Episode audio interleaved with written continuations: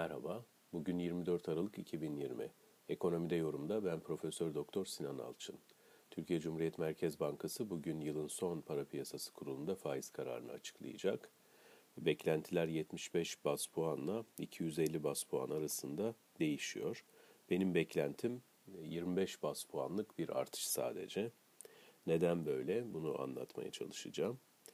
Öncelikli olarak ağırlıklı ortalama fonlama maliyetine baktığımızda 475 bas puan artış gerçekleştirdiği Merkez Bankası'nın Kasım ayında ağırlıklı ortalama fonlama maliyeti 14.87 civarındaydı. Merkez Bankası da politika faizi olan bir hafta vadeli repo faizini %15'e getirdi. Yani bir anlamda ağırlıklı ortalama fonlama maliyetinin hemen üzerine oturttu. Şimdi bugün ise yani 24 Aralık itibariyle ağırlıklı ortalama fonlama maliyeti %15.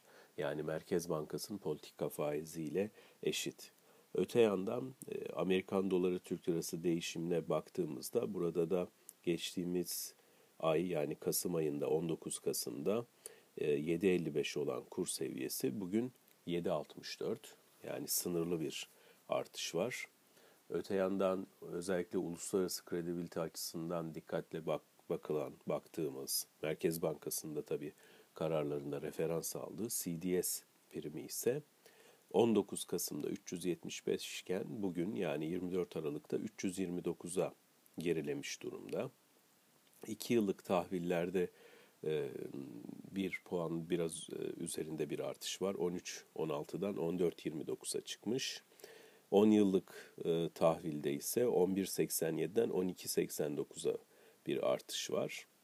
E, Borsa İstanbul'da ise e, BIST 100 endeksi e, 1313'ten 1418 seviyesine çıkmış. Yani genel itibariyle baktığımızda Kasım ayından 19 Kasım'dan 24 Aralık'a doğru e, para piyasasında ağırlıklı olarak gösterge kabul edilebilecek birçok değerde Bazılarında iyileşme, bazılarında sınırlı değer kaybı ama toplamında oldukça yatay diyebileceğimiz bir seyir var.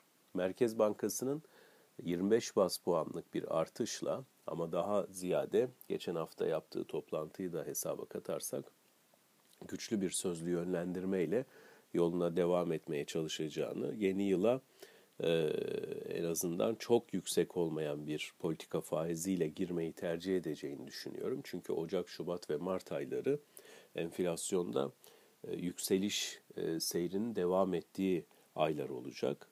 Dolayısıyla buralarda daha fazla faiz artırmaya alan bırakması gerekiyor kendisinin. Merkez Bankası'nın böyle düşünüyorum. Para Piyasası Kurulu'ndan bugün Merkez Bankası'nın bu toplantı sonrasında 25 bas puan artış yapmasını bekliyorum. İyi günler.